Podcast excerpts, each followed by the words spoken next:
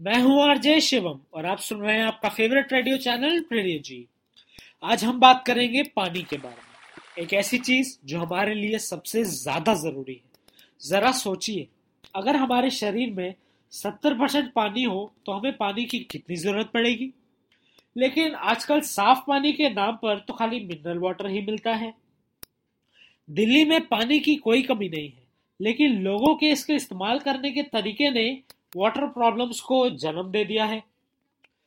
सरकार के कदमों के बावजूद भी यमुना का पानी अभी भी गंदा है। लेकिन सरकार के इसको साफ़ करने या ना करने से कोई फ़र्क नहीं पड़ता। वाटर की ये प्रॉब्लम्स तभी सुलझेंगी जब हम इसकी ज़िम्मेदारी खुद लेंगे। अब आप सबके इस पानी को इस्तेमाल या बर्बाद करने के तरीकों से ये प्रॉब्लम्स तो सॉल्व होने वाली है नहीं। सो so गाइस थोड़ा संभल जाओ।